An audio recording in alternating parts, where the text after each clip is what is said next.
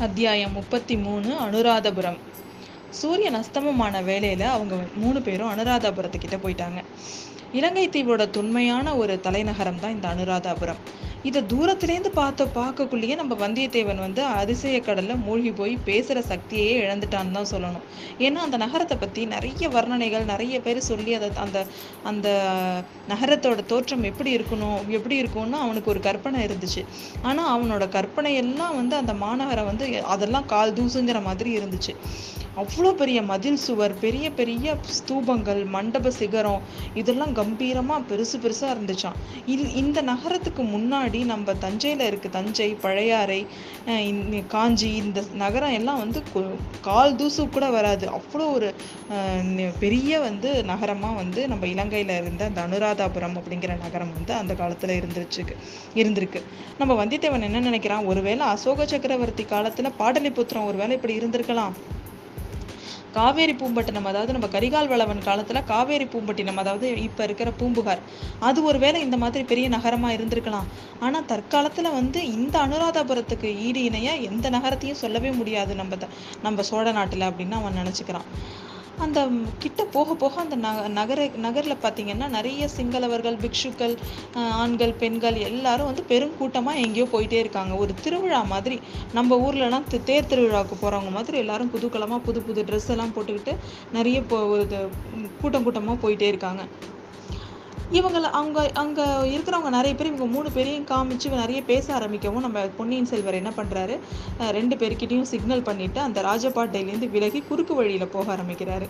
அங்கே வந்து மரங்களால் மறைக்கப்பட்டிருந்த ஒரு சின்ன ஒரு குன்றோட அடிவாரம் அதுக்கிட்ட குதிரையை நிறுத்திட்டு ரெண்டு பேரையும் பார்த்து குதிரைங்க ரொம்ப தூரம் வந்திருக்கு அதனால் கொஞ்ச நேரம் இங்கே இருக்கட்டும். நல்லா இருட்டினதுக்கு நம்ம நகரத்துக்குள்ளே போவோம் அப்படின்னு சொல்கிறாரு உடனே அங்கே ஒரு கல்பாறை மேலே மூணு பேரும் உட்காந்துக்கிறாங்க இவ்வளோ கூட்டம் கூட்டமாக ஜனங்க போகிறாங்களே இன்றைக்கி இந்த நகரத்தில் ஏதாவது உற்சவமா அப்படின்னு சொல்லி வந்தியத்தேவன் கேட்குறான் இந்த நாட்டுல நடக்கிற திருவிழாலேயே பெரிய திருவிழா இன்னைக்கு தான் அப்படிங்கிறாரு இளவரசர். ஈழ நாட்டுல ஏதோ யுத்தம் நடக்குதுன்னு கேள்விப்பட்டேன். இங்க வந்து பார்த்தா ஒரே உற்சவமா இருக்கே அப்படிங்கிறாரு அப்படிங்கிறான் வந்தியத்தேவன். பழையாறையில் நீ கூட ஸ்ரீ ஜெயந்தி உற்சவம் நடந்துச்சுல்ல அதே மாதிரி தான் பழையாறையில் வந்து பழையாறை சோழ நாட்டில் இருக்குது அனுராதபுரம் ஈழ நாட்டில் இருக்குது ஆனால் ரெண்டு இடத்துலையுமே சுந்தர சோழரோட ஆட்சி. அதனால தான் ரெண்டு இடத்துலையும் உற்சவங்கள்லாம் நிறைய நடந்துட்டு இருக்கு அப்படின்னு வந்துட்டு நம்ம இளவரசர் சொல்கிறாரு பகைவர்கள் எங்கேயோ இருக்கிறாங்க. அதனால் இங்கே உள்ள ஜனங்க என்ன செய்வாங்க? போர்க்களத்தில் தான் போர் நடக்கணும். ஊர்வலத்தில் உற்சவம் நடக்கணும் அப்படிங்கிறாரு இளவரசர். இங்கே வந்து வெளிப்பகைவர்கள் இருக்கிறாங்க. ஆனால் அங்கே உட்பகைவர்கள் இருக்கிறாங்க. வெளிப்பகைவர்களை விட உட்பகைவர்கள் தான் அபாயம். அதனால் இள இளவரசர் இங்கேயே இருந்து உற்சவமும் யுத்தத்தையும் நீங்கள் நடத்திட்டு இருங்க. அதுதான் நமக்கு நல்லது அப்படிங்கிறான் ஆழ்வார்க்கடியான் கிடைச்ச சந்தர்ப்பத்தை விடாமல் நல்லா அழகாக இருக்குது வெளிப்பகைவர்கள் கிட்ட விட உட்பகைவர்கள் தான் அபாயகரம் அப்படின்னா அங்கதானே நம்ம இளவரசர் இருக்கணும். அபாயம் அதிகம் இருக்கிற இடத்துல தான் வீரபுருஷர்கள் இருக்கணும் அப்படின்றான் நம்ம வந்தியத்தேவன் அவனும் விடாமல் இவங்க ரெண்டு பேருக்கும் இடையே இந்த மாதிரி அதிக வாக்குவாதம் அதிகமாயிட்டே இருக்கு. வீரம்னா என்ன அசட்டுத்தனமா சதிகாரர்கிட்டையும் கொலகாரங்ககிட்டயும் போய் மாட்டிக்கிறதா? அந்த மாதிரி இருந்தால் நீ போய் மாட்டிக்க வேண்டியதை நான் இலங்கை வீரர்கள்கிட்ட. எதுக்காக தப்பிச்சிங்க ஓடி வந்த? அப்படின்னு சொல்லிட்டு நம்ம வாழ்வார்க்கடியான சண்டை போட்டு சண்டை போ- சண்டைக்கு ஆரம்பமாகறான்.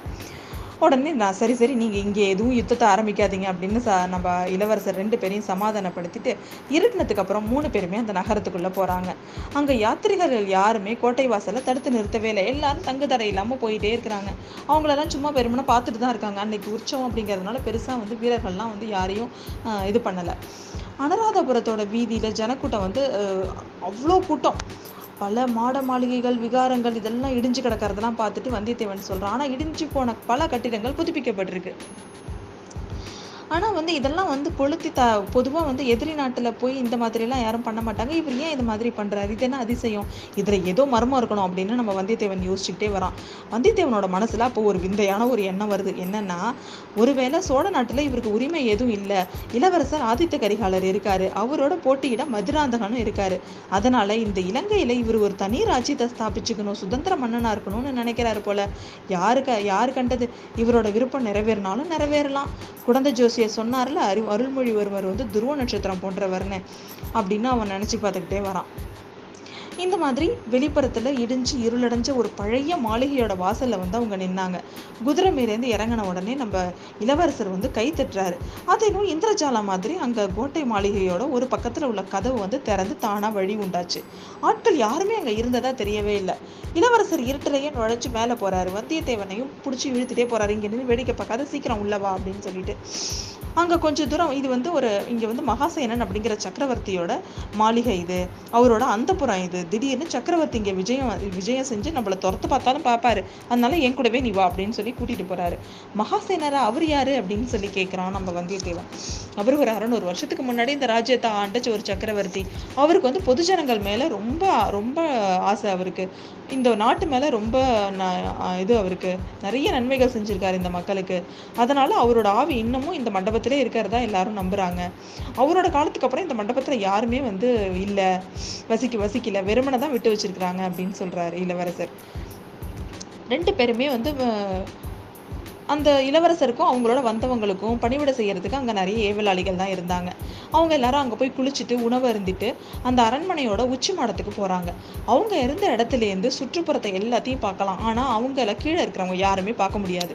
அந்த மாதிரி ஒரு இடத்துல போய் மூணு பேரும் உட்காந்துக்கிறாங்க ஐயா நம்ம பன்னெண்டு நாழிகைக்கு மேலே நம்மளை வந்து புத்தர் சில வரும்படியாக எங்கேயோ ஏதோ ஒரு செய்தி சொன்னதாக சொன்னீங்களே அப்படின்னு கேட்குறான் இன்னும் நேரம் இருக்குது சந்திரன் இப்போ தானே உதமா உதயமாயிருக்கு. அதோ பார் அந்த தாகாபோட தாகாபாவோட உச்சிக்கு நேராக சந்திரன் வந்ததுமே நம்ம புறப்பட்டுருவோம் அப்படின்னு சொல்கிறாரு இளவரசர்.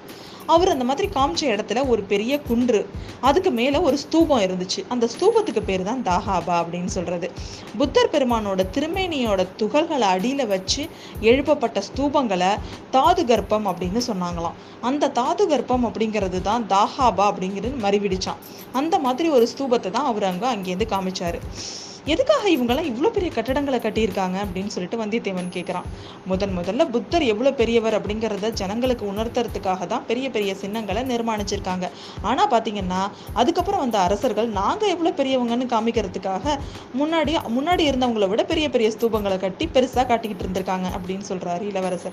கொஞ்ச நேரத்துக்கெல்லாம் ஒரு பெ- ஒரு பெரிய சமுத்திரத்தோட கொந்தளிப்பு மாதிரி பேர் இரைச்சல் வந்தியத்தேவன் வந்து அந்த மாதிரி சத்தம் வர திக்க பார்க்குறான் அங்கே பார்த்தீங்கன்னா ஒரு பெரிய சேனா சமுத்திரம் மாதிரி பெரும் கூட்டம் நீண்டு போயிட்டே இருந்துச்சு. அந்த ஜனக்கூட்டம் வீதியில வந்து முடிவே இல்லாம வந்துகிட்டே இருக்கிற மாதிரி இருந்தது. அதுக்கு நடுவுல ஒரு பெரிய திமிங்கலம் மாதிரி நிறைய நூற்றுக்கணக்கான யானைகளும் வருது. இது என்ன? பகைவரோட படையெடுப்பு மாதிரியில் இருக்குது அப்படிங்கிறான். இல்லை இல்லை இதுதான் நான் சொன்னேன்ல முன்னாடியே இலங்கை நாட்டிலேயே மிகப்பெரிய உற்சவமான பெரகா திருவிழா அப்படிங்கிறார் இளவரசர். ஊர்வலம் நெருங்கி வர வர வந்தியத்தேவனுக்கு வியப்பு ரொம்ப அதிகமாயிட்டே இருக்குது இந்த மாதிரி காட்சி வந்து அவன் வாழ்நாளில் பார்த்ததே இல்லை. முதல்ல சுமார் முப்பது யானைகள் அ- அப்படியே அணிவகுத்து வருது. அது அத்தனைக்கும் தங்க முகப்படாகங்கள்னால அல அலங்கரிக்கப்பட்டிருக்கு. அதில் நடு நாயகமாக வந்த யானை எல்லாத்தையும் விட கம்பீரமாக இருந்துச்சு அலங்காரத்துலேயும் சிறப்பாக இருந்துச்சு.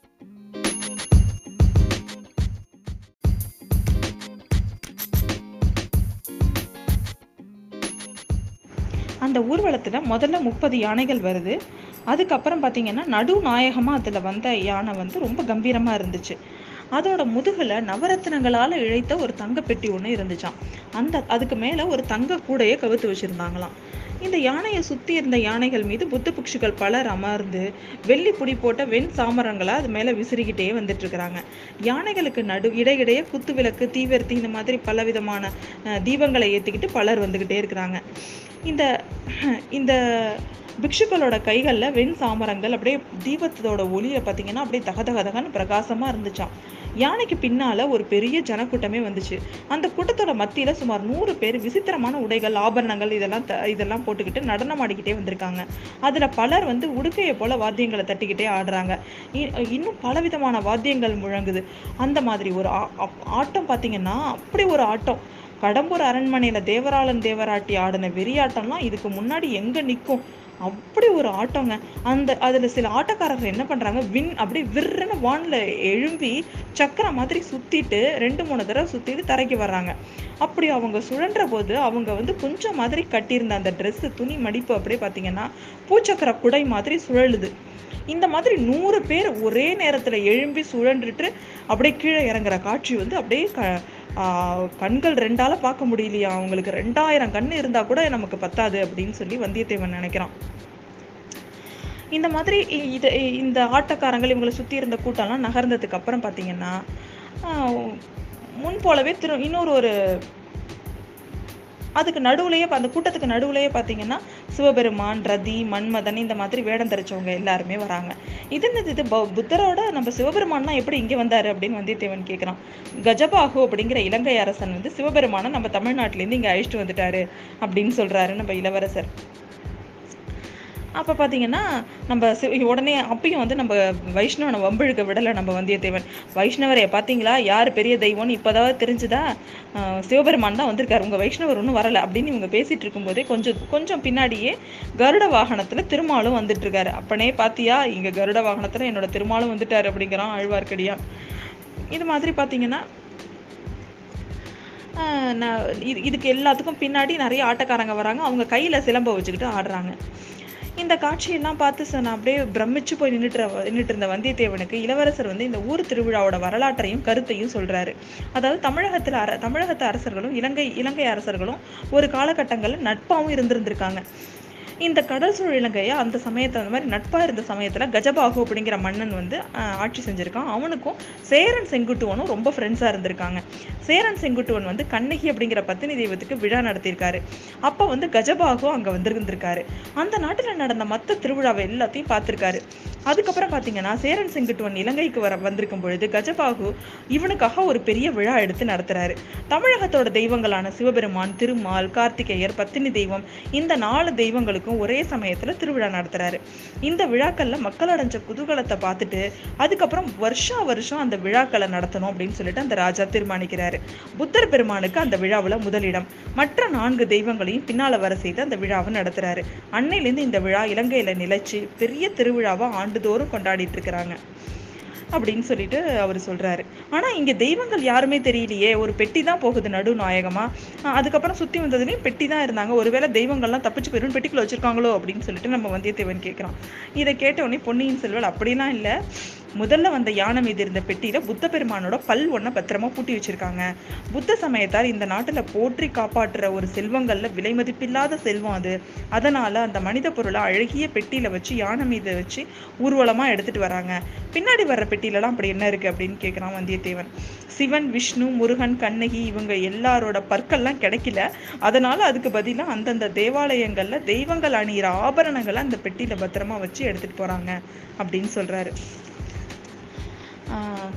இந்த மாதிரி அவங்க பேசிகிட்டு இருக்கும்போதே நேரம் ஆயிடுச்சு. அவங்க வந்து கிளம்புற நேரம் ஆயிடுச்சு. இன்னும் நம்ம போக வேண்டியதுக்கு ஒரு நாழிகை நேரம் தான் இருக்கு. அதனால வாங்க நம்ம போகலாம் அப்படின்னு சொல்லிட்டு இளவரசர் மே மே அங்கே அங்கே இருக்கிற அந்த இடத்துல இருந்து இறங்கி கீழே வராரு. மூணு பேருமே கீழே வீதிக்கு வராங்க. அப்ப பாத்தீங்கன்னா ஊர்வலம் ஓரளவுக்கு ஃபுல்லா போயிடுச்சு. அந்த ஊர்வலத்துல இருந்த மனுஷங்க போனதுக்கு நேர் எதிர் திசையில இவங்க நடக்க ஆரம்பிக்கிறாங்க. நகர மக்கள் அத்தனை பேரும் பெரகா திருவிழால ஈடுபட்டிருந்ததுனால இவங்க போன வீதியில ஜன ஜன நடமாட்டமே இல்லை. கொஞ்சம் தூரத்திலே இவங்க வந்து ஒரு பெரிய ஏரியோட கரைக்கு வந்து சேர்றாங்க. அந்த ஏரி பார்த்தீங்கன்னா அப்படியே தண்ணீர் ததும்பி அலமோதிக்கிட்டு இருக்குது அந்த ஏரிக்கரையில் இறங்கி போன உடனே அந்த இடத்துல அப்படியே செண்பக மலர்களோட நறுமணம் அப்படியே ஃபுல்லாக இருந்துச்சான் அது மட்டும் இல்லாமல் நிறைய அங்கே வந்து சிறிய சிறிய செயற்கையான குன்றுகள் படித்துறை தடாகங்கள் இது எல்லாமே இருந்து இருந்தது. அனுராதபுர அனுராதபுரத்துக்கு வெளியில் ஒரு ஓரத்தில் புத்தர் சிலையோட தோற்றம் வந்து அப்போ வந்து வந்தியத்தேவனுக்கு ஞாபகம் வருது. அதாவது இளவரசர் இறங்கி பார்த்தாருல. அந்த சிலையோட அடிபிடத்தில் வரிசையாக பன்னெண்டு தாமரை முட்டுக்கள் இருந்தது. ஒருவேளை பன்னெண்டுங்கிறதுனால தான் பன்னெண்டு நாழிகன்னு இளவரசர் புரிஞ்சுக்கிட்டாரு போல இருக்கு. அது மொட்டா இருந்ததுனால அது இரவு போல இருக்கு. அதுக்கு பக்கத்தில் ஒரு சிங்கம் ஒரு சிங்கம் ஒரு இது இருந்தது. ஐ மீன் அது கெண்டி. சிங்க முகத்தோடு இருந்த கெண்டி.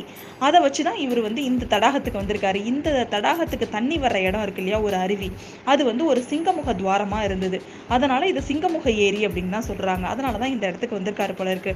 ஆனால் அதெல்லாம் சரி இது யாரை இந்த இந்த சிக்னல் அங்கே ப வச்சுருப்பாங்க? எதுக்கு யாரை தேடி இளவரசர் வந்திருக்காருன்னு நமக்கு தெரியலையே இது எதுவும் ஆபத்து இல்லாமல் இருக்கணும் அப்படின்னு அவன் பயந்துகிட்டே இருக்கான். அந்த சமயம் பார்த்தீங்கன்னா இது வந்து ஒரு அப்போ வந்து கே- கொஞ்ச நேரம் நம்ம இளவரசரையே இதை வாயை பிடிக்கி பார்க்கலாம் அப்படின்னு சொல்லிட்டு வந்தியத்தேவன் இளவரசர்கிட்டயே வந்து கேட்குறான் இது என்ன ஒரு பழைய காலத்து அரண்மனையோட நந்தவனம் மாதிரியில் இருக்குது அப்படின்னு சொல்லி கேட்குறான் ஆமாம் இது வந்து ஒரு அரண்மனையோட நந்தவனம் தான். ஆயிரம் ஆண்டுகளுக்கு முன்னாடி இந்த நந்தவனத்தை துஷ்டகமனுவோட அரண்மனை இருந்துச்சு. அதோ பாரு இன்னமும் இந்த அரண்மனையில் சில பகுதிகள் வந்து அழியாமல் இருக்குது அப்படின்னு சொல்லிட்டு காமிக்கிறாரு. அந்த இடத்துல அடு கொஞ்சம் இடிஞ்ச அரண்மனை மாடங்கள்லாம் அங்கே இருக்குது அந்த அது வந்து ஒருவேளை அந்த அரண்மனையோட அந்த அந்தப்புறமா இருந்திருக்கலாம் அரசலங்குமாரிகள் தான் இங்கே தான் இறங்கி ஜலகிரீடை பண்ணியிருப்பாங்களோ என்னமோ அப்படின்னு சொல்றான் வந்தியத்தேவன். இந்த நந்தவனத்தில் நடந்த அதிசயமான சம்பவம் வேறு ஒன்றும் இருக்கு. ஆயிரம் வருஷத்துக்கு முன்னாடி துஷ்டகமனு மன்னனோட பையன் வந்து சாலி அப்படிங்கிறவன் வந்து ஒரு நாள் இங்கே உலாவிட்டு இருந்தானா. அப்போ ஒரு பொண்ணு வந்து இந்த தடாகத்தில் இருந்த தண்ணியை மொண்டு மொண்டு பக்கத்தில் இருந்த புஷ்பக செடிகள்லாம் ஊத்திட்டு இருந்திருக்கா. அந்த பொண்ணை பார்த்தோன்னே அவனுக்கு ரொம்ப பிடிச்சிருச்சு. அவள்கிட்ட அவன் காதல் கொள்றான். ஆனால் அவள் ஒரு சண்டால பெண் அதாவது தாழ்ந்த ஜாதி பெண். அவள் பேர் வந்து அசோகமாலா. அவள் வந்து தாழ்ந்த ஜாதியை இருந்தாலும் நான் அவளை தான் கல்யாணம் பண்ணிப்பேன் அப்படின்னு சொல்லிட்டு அவன் பிடிவாதம் பிடிச்சிருக்கான். அப்படின்னா நீ சிம்மாசனம் ஏற முடியாது அப்படின்னு சொல்லிட்டு அவங்க அப்பா சொல்லிடுறாரு. எனக்கு சிம்மாசனம் வேண்டாம் எனக்கு அசோகமாலா தான் வேணும் அப்படின்னு சொல்லிட்டு சாலிவாகனன் பிடிவாதமாக சொல்லிட்டானா. இந்த உலகத்தில் இன்னொரு ராஜகுமாரனால இப்படி சொல்ல முடியுமா? அப்படின்னு சொல்லிட்டு நம்ம இளவரசன் அப்படியே வந்து ஒரு ஏக்கமாக கேட்குறாரு சொல்கிறாரு இந்த மாதிரி பொன்னியின் செல்வர் சொன்ன உடனேவே கோடிக்கரையில் கடகுல கோடிக்கரையில் நம்ம பார்த்த சமுத்திரகுமாரியோட ஞாபகம் தான் நம்ம வந்தியத்தேவனுக்கு வருது. ஆஹா ஒருவேளை இவரும் இந்த பொண்ணை நினச்சிக்கிட்டு தான் இப்படிலாம் எல்லாம் அப்படின்னு நம்ம வந்தியத்தேவனுக்கு தோணுது. பூங்குழலி பேச்சை எப்படி எடுக்கலாம் அப்படின்னு அவன் நினச்சிக்கிட்டே இருக்கும் பொழுதே அங்கே ஒரு அதிசயம் நடந்தது. அது என்ன அப்படின்னு பார்த்தீங்கன்னா அந்த சிங்கத்தாரை சிங்கமுகம் வழியாக அந்த அருவி வந்துட்டு இருந்தது இல்லையா? அதுக்கு உட்பக்கம் வந்து குழியாக இருந்தது. அதுக்குள்ளே ரெண்டு பேர் அமரும்படியாக ஒரு கல்லாசனமும் இருந்தது. அந்த மாதிரி ஒரு அந்த அறைக்குள்ளேருந்து ஒரு ஓரத்துலேருந்து ஒரு வெளி விளக்கு வெளிச்சம் வருது. அந்த விளக்கை பிடிச்சிக்கிட்டே ஒரு கரம் வெளில வருது.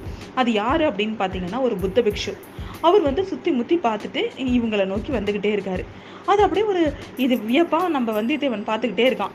இதுக்கப்புறம் என்ன நடக்குது? அந்த புத்தபக்ஷி இவங்க கிட்ட என்ன சொல்ல போறாரு அப்படிங்கிறத நம்ம அடுத்த அத்தியாயத்தில் பார்ப்போம்.